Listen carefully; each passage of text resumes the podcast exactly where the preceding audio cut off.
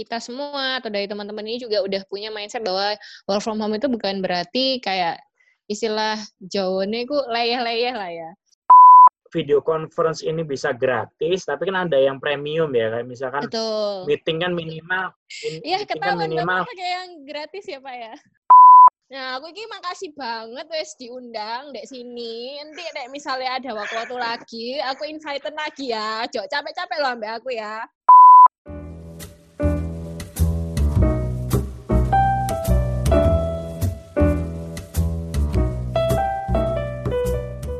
Oke, balik lagi kita di podcast Sober, sekedar obrolan bersama-bersama aku Vino dan Ilham. Kita obrolan bersama. Ya, Ham, gimana nih Oke. eh, kabarnya setelah sekian lama kita tidak bersua? Apakah Bapak masih sehat-sehat kita- aja di rumah? Eh, Lebih tepatnya saya di kosan sih Pak ya. Oh iya, Jadi kosan itu ya beda mungkin animonya kalau misalkan di rumah ya. Ya di rumah mungkin lebih banyak aktivitas, tapi karena kalau di kosan sendiri ya harus memperbanyak aktivitas sendiri untuk meredakan stres kayaknya. ya, ya apa namanya kosan yang sekarang jadi rumah kedua lah Bapak kan? Iya kan? Oh iya, apalagi selama tinggal di pulang. Jakarta gitu selama tinggal di Jakarta selama kerja dan sekarang sebenarnya ya sama-sama kita tahu lah kondisinya juga uh, dari beberapa minggu kita take podcast itu juga kondisinya udah mulai kerja di rumah udah mulai terbiasa dengan hal-hal baru kayak video conference dan uh, apa ya semua hubungannya sama hal-hal yang serba internet, serba digital gitu. Kita juga kurang mobilisasi ke kantor, kurang mobilisasi keluar, ya otomatis uh, kita terbiasa dengan hal baru ya Pak. Ya kan? Termasuk Iya benar. dalam kerjaan, itu yang hal yang paling krusial. Sejak beberapa bulan lalu, mulai dari, katakanlah dari Maret ya, kita udah terbiasa Maret. untuk merubah kebiasaan kita dari yang biasanya tiap hari ke kantor jadi nggak ke kantor. Apalagi Bapak nih, Bapak Ilham nih full kan, full WFH baru ngantor lagi minggu kemarin. Iya Pak? Minggu ini dong Pak. Oh minggu ini ya, iya. Minggu ini Pak. Minggu ini ya, baru mulai minggu ini gitu kan. Sedangkan saya selang-seling nih, WFH, dua hari WFH, dua hari masuk. Ya kan? Karena bisnisnya juga beda nih. Kalau Ilham yang di telco industri, eh, apa namanya, lebih terbiasa kan, pakai internet apa segala macem gitu. Sedangkan di kantorku yang BUMN, notabene ini hal-hal yang hal yang benar-benar baru. Walaupun nggak sebenarnya baru sih, kita sering video conference sama kantor pusat, sama kantor cabang. Cuman eh, kalau penggunaannya masif kayak gini baru sekarang. Jadi gini Pak, eh, kalau aku memang udah WFH dari istilahnya udah hampir dua bulan, hampir dua bulan. Jadi memang untuk di industri telco sendiri, mem apa ya? Karena peraturan PSBB sebenarnya diwajibkan untuk WFH karena kantorku kan di pusat Jakarta sehingga ketika memang masih ada aktivitas di situ malah nanti perusahaan itu kena misalnya kena ke- eh, kena apa ya penertiban lah penertiban. Nah, Mhm. namun kalau memang eh, karena industri industri sendiri di bidang telekomunikasi jadi lebih fleksibel. Jadi ketika memang ada kebutuhan mau kantor harus di harus berangkat sorry sorry maksudnya harus eh, harus izin ke HR dulu untuk dibikinkan surat tugas seperti itu sih. Coba. Oke oke. Iya. Sebenarnya Tapi ya gitu Pak. Tapi ya ya gini Pak, eh, kalau untuk WFH sendiri sebenarnya untuk repetisi kegiatan kantornya malah banyak juga. Bukan, sorry, maksudnya ngantor. malah lebih padat ya. Malah lebih padat. Ah, Oke. Iya nggak sih? Tapi nggak apa-apa Ah. ya. Karena kan Bapak dua hari masuk, dua hari enggak kan? Mm. Kondisinya beda Pak. Kalau di Bapak banyak sih teman-teman juga yang pernah dengar-dengar sih, yang terutama yang di perusahaan-perusahaan relatif umurnya baru ya. itu uh, selalu bilang kurang lebih sama sama yang gue bilang. Oh WFH tuh malah lebih sibuk dari biasanya gitu. Malah kayak seolah-olah pegawai itu reachable gitu. Jadi selalu bisa dihubungin, selalu bisa on gitu. Dan kalau di kantor kan uh, kita kan terbiasa ketemu ya, dan kadang nggak selalu kondisinya oh kita harus meeting terus harus ngumpulin orang dulu itu kan takes time gitu loh. Nah kondisinya beda sama di kantorku. Kalau di kantorku itu kayak aku bilang tadi uh, ini fitcon tiap hari kayak gini tuh relatif baru dan kita nggak pernah kenal yang sama namanya remote working ya. Sebenarnya ini kan kayak mirip-mirip remote working kita nggak pernah kenal sama remote working. Nah, ini cukup merubah kebiasaan kita sih gitu dan ya. merubah dari bisnis uh, terutama aku di bank ya, itu berubah uh, bisnis proses banknya itu juga sedikit ada perubahan gitu. Sebenarnya memang dibutuhkan transformasi yang lebih besar, cuman untuk sekarang kita menyesuaikan dengan kondisi yang ada dulu gitu. Walaupun ya sedikit ada adjustment dari orang-orang terutama kan kalau di kantorku kan banyak orang-orang tua ya. Mohon maaf nih maksudnya mereka bapak-bapak ini bapak ibu ini kan kurang terbiasa dengan fitcon terbiasanya ya udah ketemu orang langsung tatap muka gitu kan nah ini hal yang baru buat mereka physical gitu. Ya?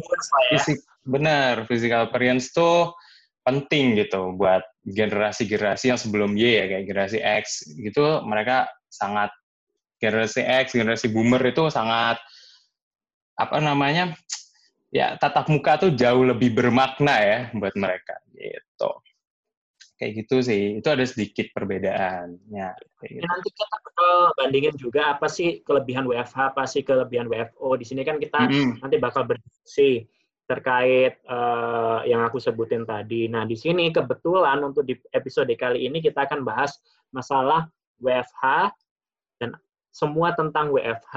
Nah, kebetulan okay. hari ini itu ada tamu kita.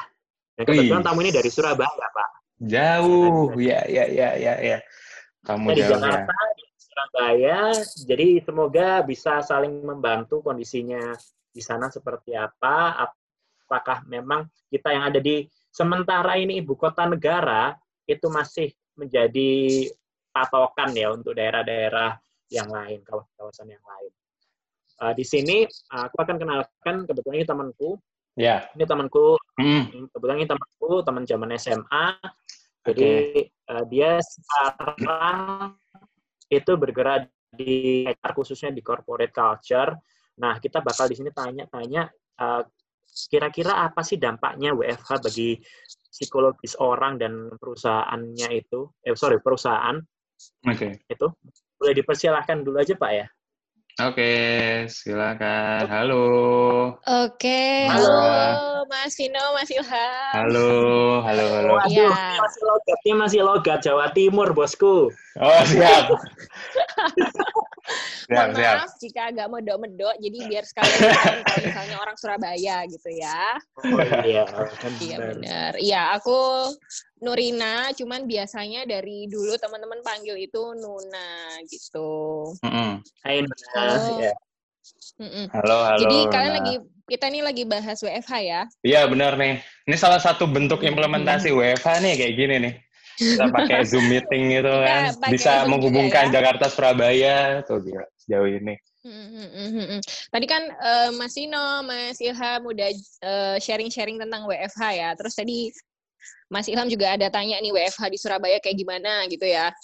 Oke, okay, jadi sebenarnya kalau di Surabaya sendiri WFH itu juga sudah diberlakukan dari bulan Maret juga, cuman lebih ketat setelah mulai PSBB ini. Jadi kayak sekitar mm-hmm. hampir seminggu du, semingguan ini ya. Jadi sudah lebih banyak sektor yang memang akhirnya mereka WFH seperti itu.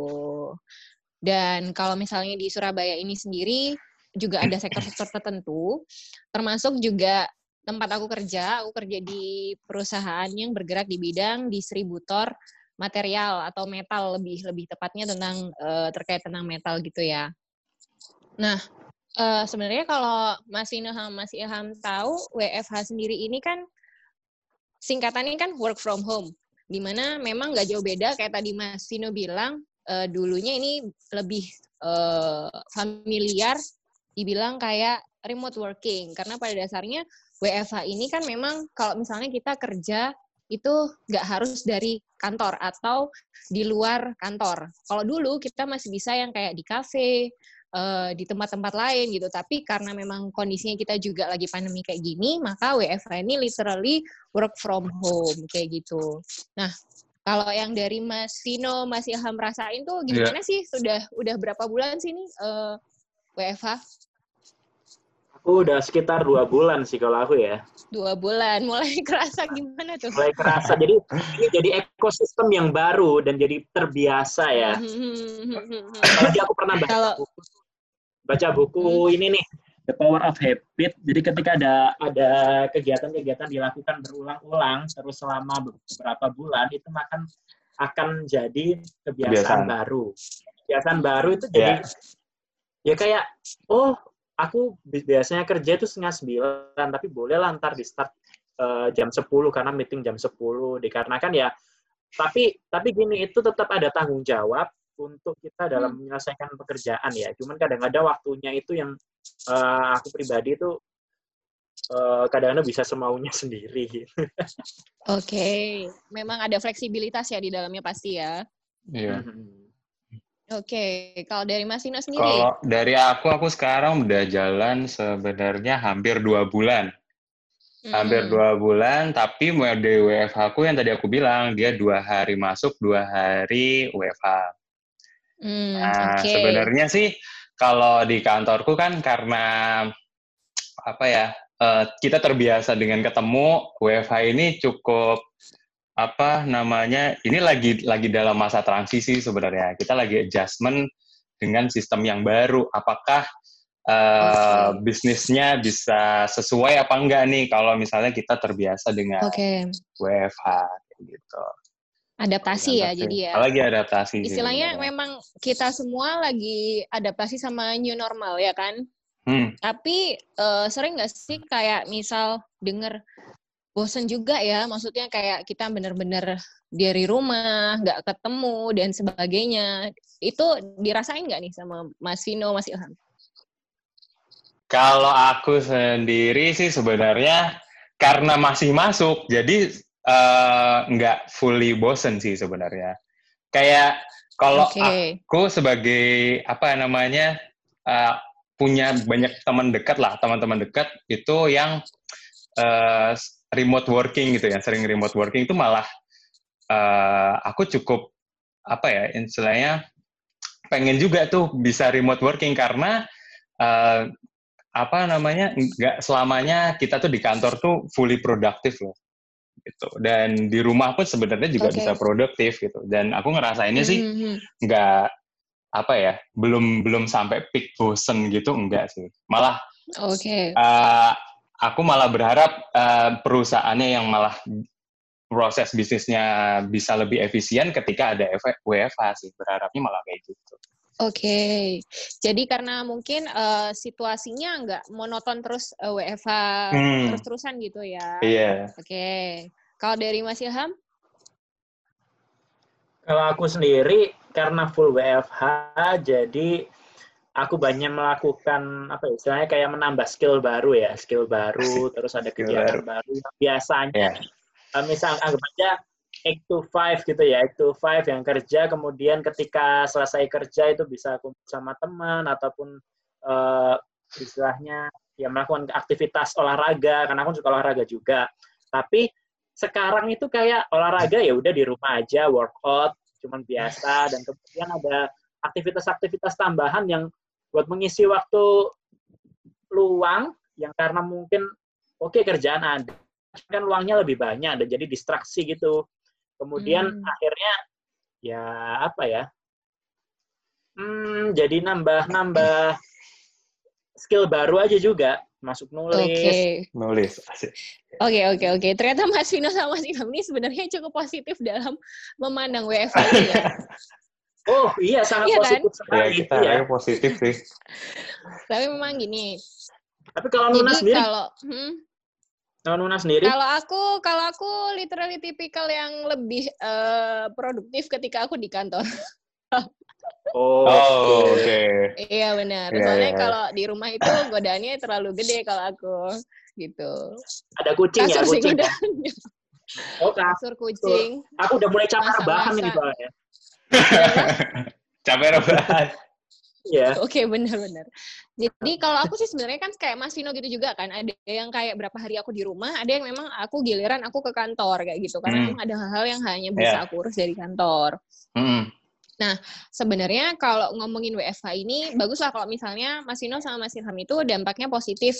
Eh, ya even kita bilang namanya manusia pasti ada ngeluh-ngeluhnya, ada negatif-negatifnya. Cuman Ya. memang secara psikologis kita ini memang sedang beradaptasi. Eh, awal-awal mungkin kita benar-benar euforia kan, maksudnya, wih WFH nih yang sebelumnya oh nggak pernah WFH terus habis gitu ada WFH kita euforia lah kita nyobain eh, video conference lama-lama lama-lama gila capek ya pengen keluar ya pengen ketemu teman-teman ya kayak gitu terus ya gitu kan Iya, iya. eh sebenarnya kita selalu yang namanya eh, rutin video conference. Nah, kenapa kadang itu kita ngerasa capek? Pernah nggak sih kayak, aduh ini nggak selesai-selesai nih kayak video conference lagi, video conference lagi sampai ada masa di mana titik di mana kita mau buka laptop buat join itu kayak males gitu loh. Oke, pernah pernah kayak gitu. Akhirnya tak tinggal cuman Ya. nggak pakai video, ya. cuman dinyalain. Oke. Semoga Nah, bos-bos nggak denger ya, sorry bos. Benar sih. pernah ya. Terus apa sih maksudnya kenapa nggak nggak suka duduk diem di depan laptop gitu atau kayak ya capek maksudnya ngadep layar atau gimana? Eh, gimana ya?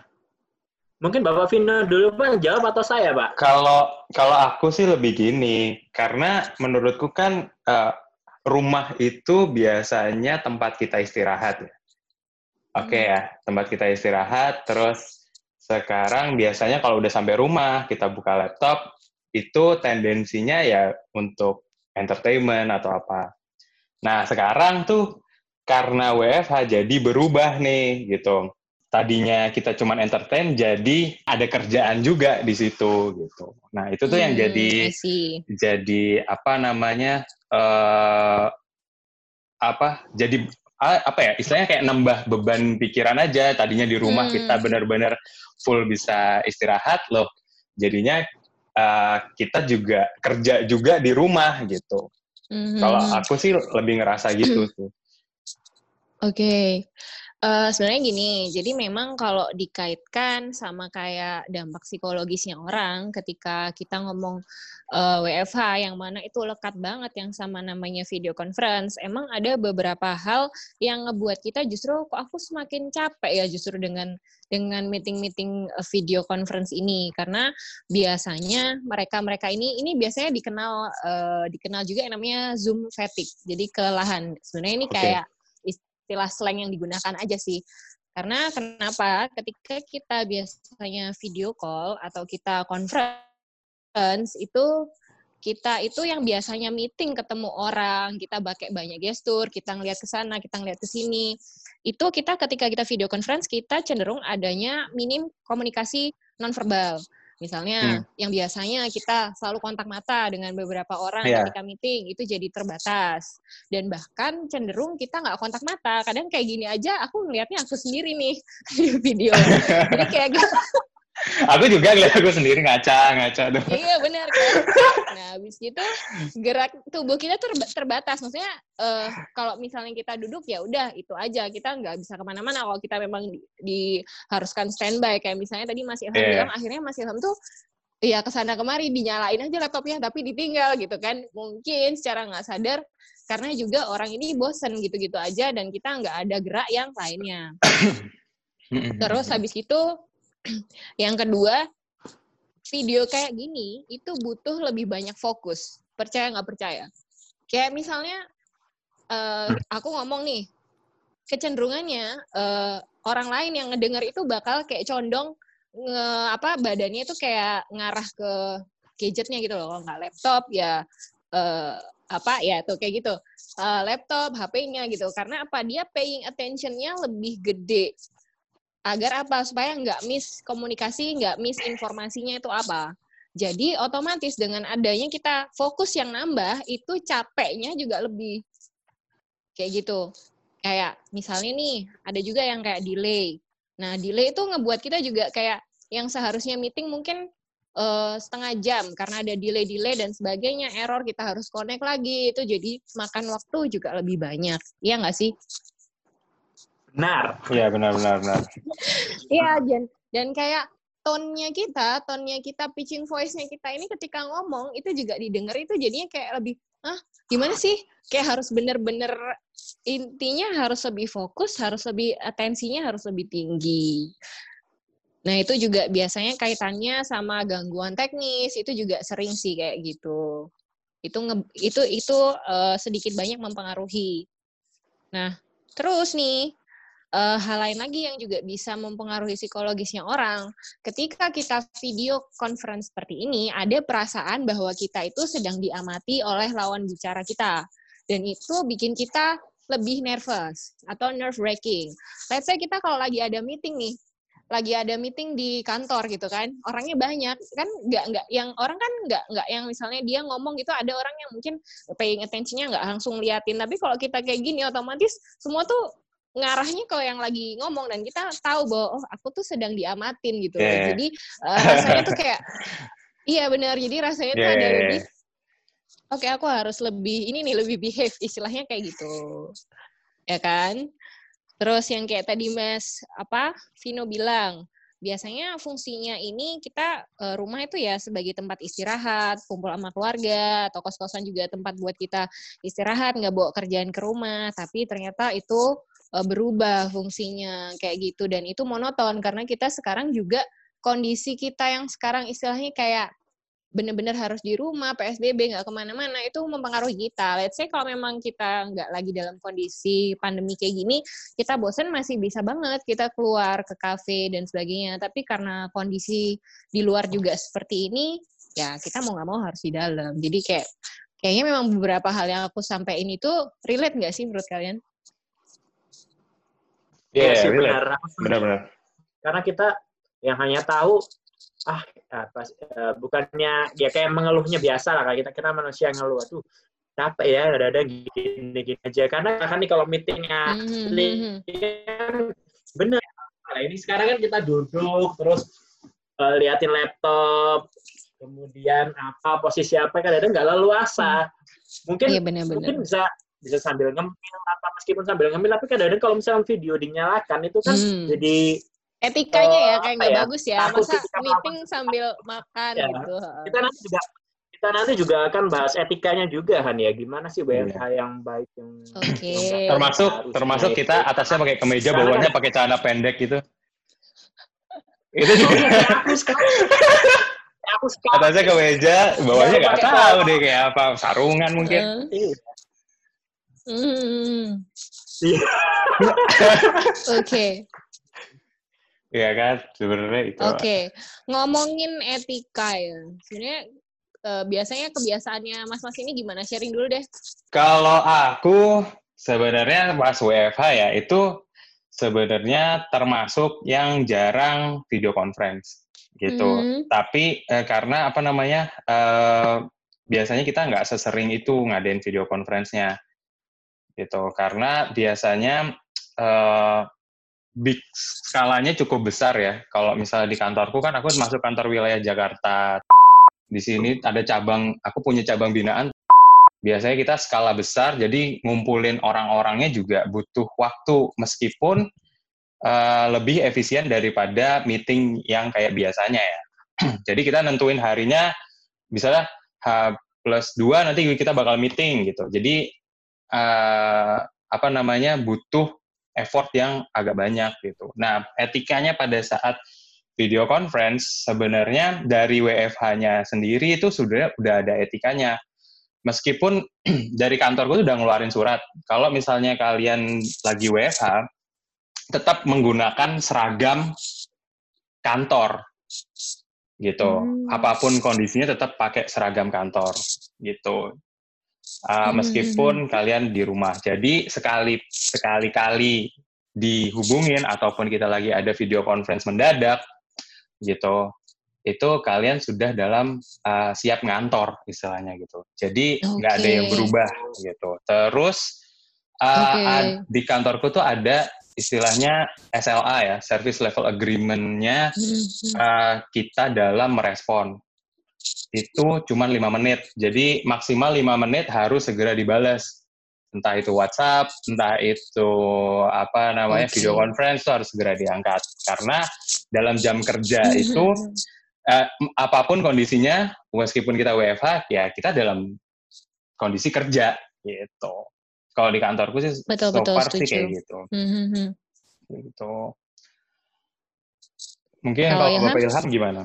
Kalau aku sendiri yang beda karena karena gini karena aku di perusahaan telekomunikasi dan secara peraturan tidak strict di financial service ya. Jadi lebih tepatnya kalau ketika aku meeting-meeting kayak gitu ya benar-benar uh, apa ya ya Pak, yang penting berpakaian, berpakaian dengan rapi entah itu kaosan uh, segala macam. Kalau itu pakai video call, tapi kalau misalnya cuma hanya audio aja ya udah terserah terserah. Yang penting tetap ada komunikasi di uh, di saya di meeting itu. Kita memberikan ide kita memberikan uh, sumbangsih untuk perusahaan itu seperti apa. Karena itu balik tadi apa pun kita tetap beraktivitas layaknya normal ya layaknya normal. Tapi dikarenakan kita berjauhan yaitu physical distancing akhirnya mau nggak mau ini dirubah menjadi ke Eh, mode virtual, mode virtual itu bikin bikin jadi kebiasaan yang mau nggak mau harus dilakukan untuk memenuhi atau untuk menjalankan aktivitas sehari-hari bekerja ini gitu sih. Dan kita bersyukurnya adalah kita masih dibutuhkan tenaga kita untuk membantu para ya untuk berkarya ya. Kita untuk berkarya. Jadi itu hmm. yang itu yang bikin apa pun pekerjaan Anda, apa pun pekerjaan itu, yang penting bisa menghasilkan atau bermanfaat itu, bermanfaat bagi sekitar itu aja sih. Super ya, sekali Bapak Ilham. Oke, oke bener sih kalau yang tadi Mas Vino bilang, Mas Ilham bilang, ya bagus kalau memang uh, kita semua atau dari teman-teman ini juga udah punya mindset bahwa work from home itu bukan berarti kayak istilah Jawanya ku leyeh-leyeh lah ya. Bukan berarti cuman kayak tidur-tidur aja, yeah, yeah, yeah, yeah. aja, ya kan. Memang uh, secara etikanya, idealnya, walaupun kita bekerja di rumah, uh, kita juga menetapkan jadwal. Jadi walaupun mungkin kita nggak kantor yang eh, 9 to 5 gitu ya. Cuman kita di rumah pun kita juga sudah memposisikan oke okay, aku bekerja maka kalau memang aku dari jam 9 sampai jam 5 ya berarti aku kudu memang standby kerja jam 9 sampai jam 5. Dan yang tadi kayak Mas Vino cerita kalau di kantornya Mas Vino oke okay, harus tetap pakai uh, seragam, tapi kalau mungkin di aku atau di uh, Mas Ilham itu nggak apa-apa yang penting berpakaian rapi itu penting sih supaya itu juga uh, membiasakan kita ini bahwa oh kita ini sedang bekerja, kita menghargai pekerjaan kita, nggak nggak nggak dengan kayak di rumah kita pakai piyama terus kita video call seadanya kayak gitu. Terus yeah. kemudian kalau memang ya, nah rutinitasnya pun juga rutinitas biasa seperti kita bekerja dan penting banget ketika kita sudah nggak kontak atau kontak langsung nggak ketemu langsung memang yang etikanya adalah kita harus selalu standby standby-nya tuh di mana ya uh, jalur komunikasi yang kalian pakai apa? Misalnya kalian ada room buat chat maka harus cepat balas memang saat dibutuhkan. Kalaupun di telepon demikian karena kadang ketika kita WFH ada teman-teman lain yang mungkin harus standby di lapangan dan nunggu kabarnya kita. Jangan sampai mereka juga nunggu.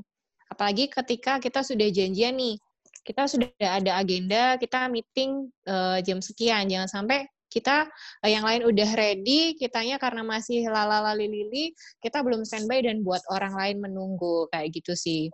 Kalau misalnya hal-hal lain terkait kayak etika video conference, sebenarnya uh, sedikit banyak sudah tercover dari etika WFA di mana kita juga uh, sudah punya sudut khusus atau memang kalau misalnya kita di rumah kita punya ruangan khusus di mana uh, oke okay, ini cukup proper nih kita untuk melakukan video conference. Jangan sampai kita di ruang tengah atau di dapur orang lewat-lewat belakangnya kita itu nggak pantas. Terus habis itu ketika lawan bicara ngomong misalnya kita gantian nih ada orang lain berbicara sebisa mungkin punya kita nih di mute supaya tidak mengganggu yang lainnya kayak gitu sih. Nah Terus kemudian uh, ini boleh nggak aku sekalian sharing kayak uh, tipsnya gimana sih gitu supaya efektif gitu?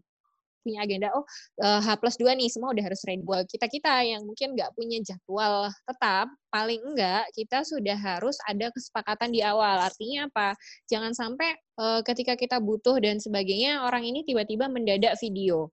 Nah dari segi ya. perusahaan mungkin memang oh iya aku butuh dadakan tapi dari uh, dari segi karyawan juga pikirnya kayak oh aku memang harus standby tapi iya. tetap yeah. harus ada agreement bicara bahwa oke okay, aku akan kontak kamu jam sekian ya gitu jadi itu tuh ngebantu kita untuk sama-sama uh, tektokan jadwalnya itu biar lebih efektif biar lebih pas dan sama-sama saling menghargai satu dengan yang lainnya kayak gitu dan kalau memang meeting-meeting uh, atau setiap pertemuan atau koordinasi yang kita bicarakan dengan lawan bicara kita, dengan partner kerja kita, sebisa mungkin tetap harus ada meeting minutes atau meeting notes-nya. Karena apa? Ketika kita video call dan itu isinya meeting itu penting, jangan sampai kita lupa, terus kita tanya lagi, ulang lagi. Nah, kalau memang meeting pada umumnya yang rapat yang kita ketemu biasa kan memang kadang memang ada yang bagian nih, oh notulennya dia nih yang bagian bikin meeting minutes. Nah, begitupun dengan meeting yang kita lakukan. Jadi memang harus disiplinnya itu harus nomor satu. Dan kita lebih tanggung jawab sama apa yang sudah kita uh, videoin barusan gitu. Dan sebisa mungkin sih ketika meeting itu sudah teragenda di depannya, artinya agenda bukan hanya sekedar oke okay, jadwalnya, oke okay, attendinya siapa aja, tapi memang benar-benar kita sudah punya apa yang mau kita sampaikan, udah ada topiknya apa yang mau kita bahas, dan sebisa mungkin kalau memang memungkinkan udah ada kayak di set waktunya jam berapa dan jam berapa sampai jam berapa. Dan biasanya kan kalau kayak gitu ada invite juga ya. E, biasanya sih kalau aku sharing tips sih biasanya kalau walaupun zoom gini kita invite Zoom, kita langsung uh, sinkronisasi sama kalender orang yang kita mau uh, invite. Jadi dia sudah langsung bisa masukin di jadwal yeah. kalendernya mereka. Jadi ada remindernya, kita ingat mereka juga sudah tahu bahwa oke okay, orang ini bisa hadir kayak gitu sih. Tapi biasanya Kurang lebih yang mungkin yang bisa aku sharing gitu. Ya. Tapi biasanya gini Nuna. Hmm. Ketika kamu bisa memberikan tips and trick ini pasti adalah hmm. uh, pasti ada dulu trial and error kan karena beberapa mm, penyesuaian pertama pasti wah itu tadi excited mm, semangat kemudian mm, gimana caranya uh, ya tidak bentrok meetingnya karena mm. kan apalagi kamu seorang HR mm. sehingga uh, untuk meeting meeting secara internal lebih sering kalaupun mm. meeting di luar kan pasti meeting dengan vendor segala macam gitu kan mm. ya itu jadi itu yang itu uh, apa ya kadang-kadang bisa memberikan bisa memberikan atau enggak? Sorry sorry sorry bu. Maksudnya bisa uh, bisa adaptasi lagi karena setelah percobaan yang berulang-ulang gitu kan? Betul betul. Trial errornya ya. Trial errornya gini. Dulu waktu pertama kali kita meeting misalnya nih uh, di tempatku ini kebiasaan ada namanya daily huddle. Daily huddle ini semacam kayak briefing singkat yang mana dilakukan antara internal tim, kemudian nanti pada akhir hari itu dilakukan antara beberapa divisi yang memang sering bekerja sama. Tujuannya hmm. untuk apa? Supaya dalam mas terutama dalam masa-masa WFH ini, uh, ketika misalnya nih aku hari ini masuk, besoknya enggak. Nah, semua yang semua yang kayak misalnya kita besok mau ganti shift istilahnya itu terkoordinasi dengan baik. Nah, kadang ketika misalnya kita set waktu nih, karena banyak divisi yang uh, ada di dalamnya, kadang itu ada aja gitu kan temen yang kayak gangguan teknis lah, terus habis gitu suaranya nggak jelas lah, terus kayak kita saling tunggu-tungguan, itu pasti. Makanya akhirnya berkaca dari situ, kita selalu prepare meeting itu, misalnya nih, uh, oke okay, setengah empat ya, 15.30, tapi biasanya pengatur jadwalnya, organizernya ini sudah uh, open dari jam 15.20 atau 15.25.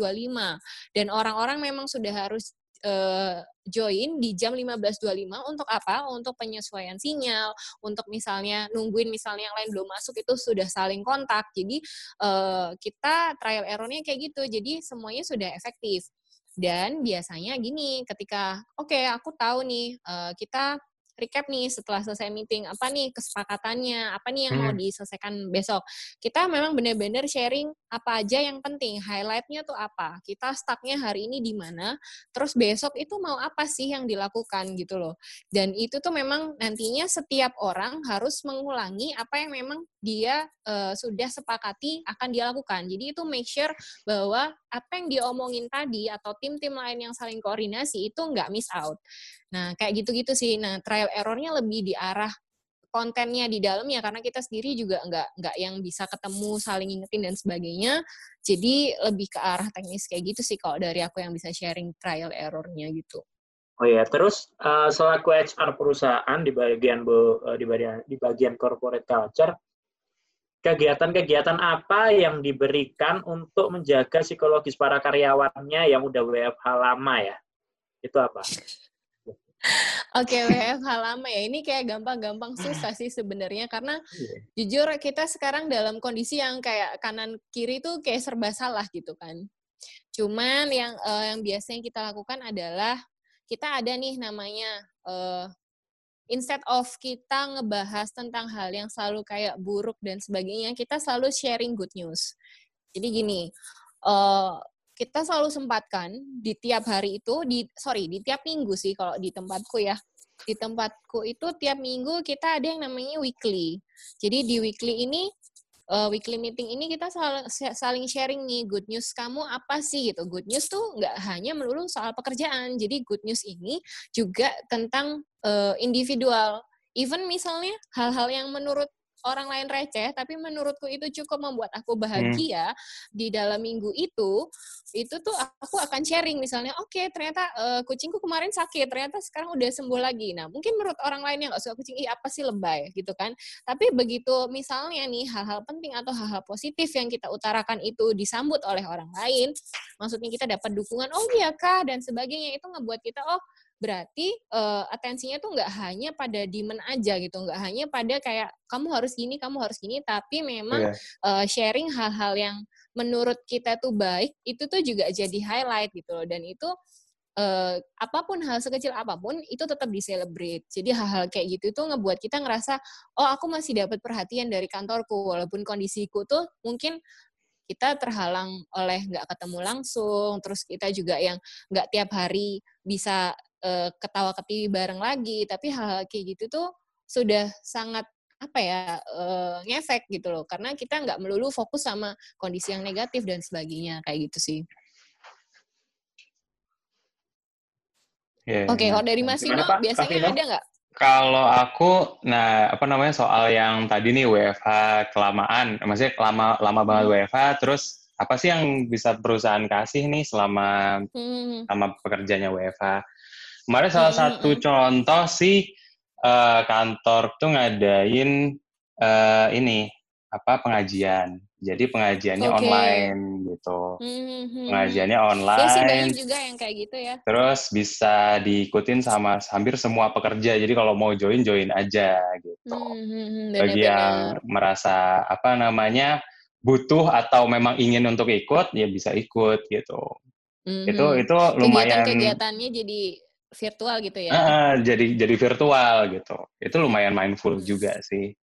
Gitu. Hmm, I see. Kayak kapan hari juga aku pernah tahu nih ada yang bicara kayak bubar virtual ya di rumah sendiri-sendiri. Oh, Cuman iya, iya, iya. sama teman kantor, oke okay, yeah, yeah, yeah. buka ya, buka, buka. Akhirnya kita kayak barengan gitu ya kan. Itu pernah aku lakukan juga. Jadi sebenarnya pada Hmm, jadi pada dasarnya sih lebih ke arah kalau memang eh, gimana supaya istilahnya karyawan ini nggak burn out ya, nggak capek dalam kondisi ah. kayak gini kita tetap eh, komunikasi nggak hanya melulu soal-soal formal. Kedua kita tetap mengapresiasi hal-hal kecil itu yang kaitannya walaupun itu kaitannya dengan personal juga kita sebisa mungkin kita kayak get in touch sama mereka kayak gitu sih. Dan kayak uh, kita saling nyemangatin aja sih mungkin ya antara ini bisa dilakukan sama semuanya ya. Menurutku nggak harus HR aja atau nggak harus dari perusahaan. Maksudnya balik lagi ke kitanya kalau kita tahu kondisi kayak gini tuh bukan kita aja yang paling sengsara atau bukan kita aja yang ngalamin. Maksudnya semua juga sedang kayak gini. Jadi instead of kita mengeluh ya kita accepting aja. Gitu. Nah aku mau nanya nih kamu sebagai HR kan di perusahaan terus kita lagi menghadapi atau beradaptasi sama yang namanya new normal gitu. Nah, aku nemu artikel sih gitu, nemu artikel hmm. tentang beberapa di antaranya kaitannya sama kerjaan. ya, yang pertama itu uh, bakal ada rising zoomable work workplace at home jadi kita hmm. bakal nyeting kamar kita atau tempat kerja kita di rumah itu lebih uh, jadi kayak workplace gitu karena kita uh, apa namanya? Oke. Okay. Uh, apa uh, bakal video conference, bakal berhadapan sama orang kayak gitu. Terus hmm. um, ada lagi soal flexible working hours from 9 to 5 to 3 to 2. Hmm. Maksudnya kita tiap hari kerja kalau dulu sebelum jadinya sebelum ada pandemi kan kita kenal istilah 9 to 5 ya. Gitu kerja tiap hari hmm. berangkat jam 9, nanti jam 5 kita harus pulang. Nanti bakal ada hmm. hmm, hmm. namanya 3 to 2. Jadi uh, tiga hari kerja, dua hari WFH, tiga hari kerja, dua hari WFH. Hmm. Ini prediksi ya, ini hmm. baru prediksi orang hmm. gitu. Ya. Hmm. Terus ada the emerging of fear sosial. Jadi kita akan terbiasa dengan virtual sosial gitu kayak tadi buka hmm. bersama virtual ataupun hmm. ada dengerin hmm. pengajian online hmm. kayak gitu itu hmm. akan terbiasa dengan itu itu beberapa di antaranya nah menurut kamu sendiri sebagai HR apakah uh, apa namanya prediksi-prediksi ini bisa tepat atau enggak atau malah uh, kita balik lagi ke old normal gitu loh setelah pandemi. Oke, kalau ini dari segi pandang HR atau aku personal ya, soalnya sebenarnya campur-campur ya. Kalau hmm. misalnya aku sebagai sudut pandang HR itu gini, um, mau itu new, new normal atau old normal itu semua dikembalikan oleh uh, apa sifat atau jenis bisnis usahanya. Oke. Okay. Ketika sifat atau ya karena e, bidang jenis usaha ini sangat berpengaruh pada bisa atau enggaknya sistem-sistem baru itu diberlakukan. Contoh kayak e, di perusahaan telekomunikasi itu mungkin banget. Hmm. Tapi kalau misalnya kayak di Vino yang memang harus me, e, apa menuntut orang untuk mau nggak mau kita servis nih, memang tetap harus ketemu orang secara langsung nih, maka itu tidak bisa semua disamaratakan. Nah, Eh, opsi-opsi kayak yang tadi dibilang misalnya tri tutu itu bisa banget memang. Tapi kembali lagi sama demand atau kebutuhannya. Jadi kok ditanyain bisa atau enggak ya bisa. Cuman memang sistemnya itu akan tidak sama rata semua kayak gitu. Karena uh, balik lagi disesuaikan oleh kebutuhan. Kayak gitu sih. Bukan berarti karena kita sudah kebiasaan nggak bisa kita biasanya ya ketemu. Nggak bisa kita biasanya uh, virtual. Nggak ada sih yang kayak kayak gitu menurutku. Karena ini aku personal ya. Kalau menurut aku personal, kita ini di zaman yang semua serba berubahnya cepat. Nggak ada yang benar-benar kayak sekarang itu stabil dalam jangka waktu yang lama banget itu nggak ada. Jadi lebih justru di saat-saat seperti ini mereka-mereka yang bisa survive adalah mereka-mereka yang bisa agile. Agile itu maksudnya lincah, uh, cepat transisinya sesuai dengan adaptasi waktu. Dan ini mungkin saat-saat di mana kita harusnya mereview ulang oh karena kita sudah kebiasaan datang kebiasaan ada di tempat tapi toh nyatanya setelah kita review WFA ini bagi beberapa bidang usaha itu cukup efektif. Dan why not? Itu sih pertanyaannya. Balik lagi kalau memang memang ternyata bisa ya kenapa enggak gitu sih. Insight yang bagus terkait uh, penjelasanmu tadi ya. Dari tadi kita kita sampai sama Vina tuh aku udah ngode, wah uh, insight yang Nuna berikan itu baru gitu ya.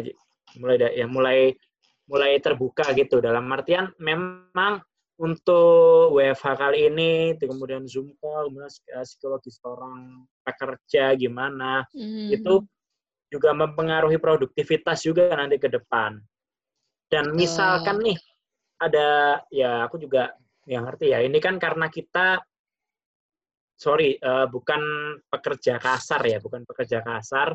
Pekerja lapangan jadi, mungkin ya. Oh ya bukan pekerja lapangan. Itu yang bikin kita itu bisa memanfaatkan teknologi seperti ini. Karena hmm. meskipun kayak penggunaan video conference ini bisa gratis, tapi kan ada yang premium ya, kayak misalkan Betul. meeting kan minimal, Iya, kan minimal pakai yang gratis ya Pak ya.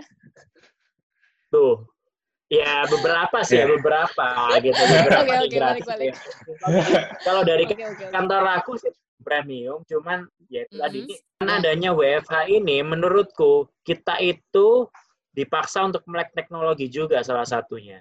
Dan ini mm -hmm. berguna bagi kalau milenial ataupun generasi Y itu kan udah bisa menyesuaikan, tapi untuk para boomers, kemudian generasi 8 hmm. Eh, generasi setelah itu itu yang mau nggak mau dengan adanya seperti ini mereka jadi sorry tidak ada yang terlambat dalam belajar, tapi mereka dipaksa menggunakan in, menggunakan teknologi untuk mengefisiensikan atau enggak untuk memaksimalkan kerja mereka ya enggak Ya enggak sih? Pasti kan awal-awal kalau misalkan nih ada misalkan bos-bos kalian, gimana sih caranya pakai uh, Zoom meeting ini kalau yang nggak pernah. Gitu. Mm. Itu yang hmm. bikin mau tidak mau dengan adanya pandemik ini berbagai hal-hal positif itu bisa di bisa dimunculkan. Betul. Bisa juga. Itu yang bikin memang salah kalau misalkan selama pandemik ini kita tidak mendapatkan skill baru. Hmm. Ya, betul. Oke. Okay. Iya sih, aku setuju sih sama yang diomongin Ilham. Uh, mereka-mereka yang mungkin belum terbiasa, pada akhirnya harus belajar juga, dan itu salah satu sisi positif yang bisa diambil. Iya yeah, ya. Yeah. Uh, Oke, jadi kalau misalnya, jadi WFH ini otomatis sebenarnya kita adjusting sama itu tadi ya, hal yang baru. Dan tadi ya yang aku sempat tanyain ke Nuna soal prediksi di new normal, nggak bisa 100% diaplikasiin ya, karena tergantung dari hmm. bisnisnya, tergantung dari segimana perusahaan juga menyerap uh, apa namanya the new normal ini seperti apa gitu. Betul. Nah, mungkin uh, pembahasan kita soal WFH segitu atau mungkin dari Ham ada yang mau ditambahin? Kalau dirasa tadi penjelasan-penjelasan dari Nona udah cukup mewakili ya untuk episode kali ini. Jadi uh, terima kasih buat Nona yang penjelasan untuk apa ya slang-slang word untuk WFH ini bisa menambah uh, kosakata bagi kita sendiri dan Baik. Oke, nah, kalau aku sedikit banyak sih mungkin tadi yang bisa aku share. Mungkin yeah. teman-teman juga di luar sana dengan pengalamannya WFH-nya masing-masing mungkin juga punya cerita masing-masing. Cuman at least ya dikit banyak itulah yang bisa aku share. Gitu. Ya. Yeah. Oke. Okay. Oke. Okay. Oke. Okay. Mungkin Thank you loh udah diajakin ngobrol sharing-sharing di sesi ini bersama mas-mas ini. oh iya. Para pejuang. Sama-sama. Kita yang juga makasih udah mau sharing-sharing. Yep. Mungkin uh, dari juga buat kalian. Ya? Hmm? Mungkin aku boleh nggak uh, minta Apa dari tuh? Nona uh, Apa tuh? Misalnya nyapa para pendengar kita dengan logat CCCC Halo, mohon maaf Bapak Ilham. Bapak Ilham dulu juga lama loh di Surabaya. Oh iya. Pak Vina juga loh. Enggak. tapi kan aku ngomong, tapi kan udah. Oke, okay, gini deh. Oke, okay, nggak apa-apa. Aku ngomong, aku nyapa pakai logo Cici Atom, situ juga pakai koko-koko GM ya. Gimana itu ya? Mau oh, GM tuh gimana ya? GM gimana? Ya udah kalau Gimana ya? Saya saya koko-koko GM tuh. Coba coba. Kok kok kok ah, nggak mau. Iya. ya udah, ya udah, ayo aku coba. Tapi bener apa enggak? Yes, nggak ada bener salah. Pokoknya iya dulu. ya, ya wes, yo. Oke, okay. ya wes, nek gitu, wes mari to acara iki. Nah, aku iki makasih banget wes diundang dek sini. Nanti dek misalnya ada waktu-waktu lagi, aku invite lagi ya. Jok capek-capek loh ambek aku ya. Weh, Oh, iya, iya, iya. Guys. Loh ya apa terus kene jawab ya, Vin? Jawab dong. Oh, jawab dong. Jangan Oh, pura-pura Jawab, lupa ya. jawab. Oke. Ilham deh, jawab deh. Ya. Mana Vin? Coba Vin. Aku Raiso ya? Coba. Aku Raiso Jawa. Ya, masa aku saya jawab, Masa- aku jawab. Ayo go. Ayo go. Koko. Koko koko GM. Ya suwun ya. Eh engko lek ana apa-apa aku tak tak nyawakmu. Bukan kok kok kok GM itu kan kok GM. Oh, ndak ndak iso eh se se se se. se. Oke, C. Ya deh. Oke, C, lek ngono engko aku tak hubungi mana ya, lek aku butuh apa-apa. Di ini ini ini ini ya eh, ala-ala yang atom-atom game ya. Itu cara Ya, jawabnya gini. Ya wes nanti tak kabarin aku wes sampai di rumah ya, C. Nah, nanti kalau misalnya aku ada ada event lagi, kamu ngisi yo mana ya, C? Nanti aku kabari kamu ya, C. Oh iya iya iya. Oke oke oke. Ulang ulang. Nice. Satu, dua, tiga. Ya wes, C, ndek gitu. Engko lek ana lek ana event-event maneh, aku kabari awakmu. Tapi kok gak fase aku ya? Jadi ya gini kalau katanya, nah ini malah jadi bahas bahas bahasa C. Loh, apa-apa, Kalau kan misalnya Oh, bahasa Surabaya atom itu tuh campuran antara bahasa Jawa, bahasa Surabaya sama bahasa Indonesia dengan logat-logat yang medok kayak gitu. Kok itu diganti enti. Dek sini Enti, enti, oh iya. enti, kita- enti, Raisa enti. Dek kene. Vino capek Vino. Sampai ngeditnya dia nanti. Ini potong dia. Apa sih? Ya udah, guys, bentar nih kita tutup dulu aja. Kita tutup dulu. Oke. Udah, ya, Um.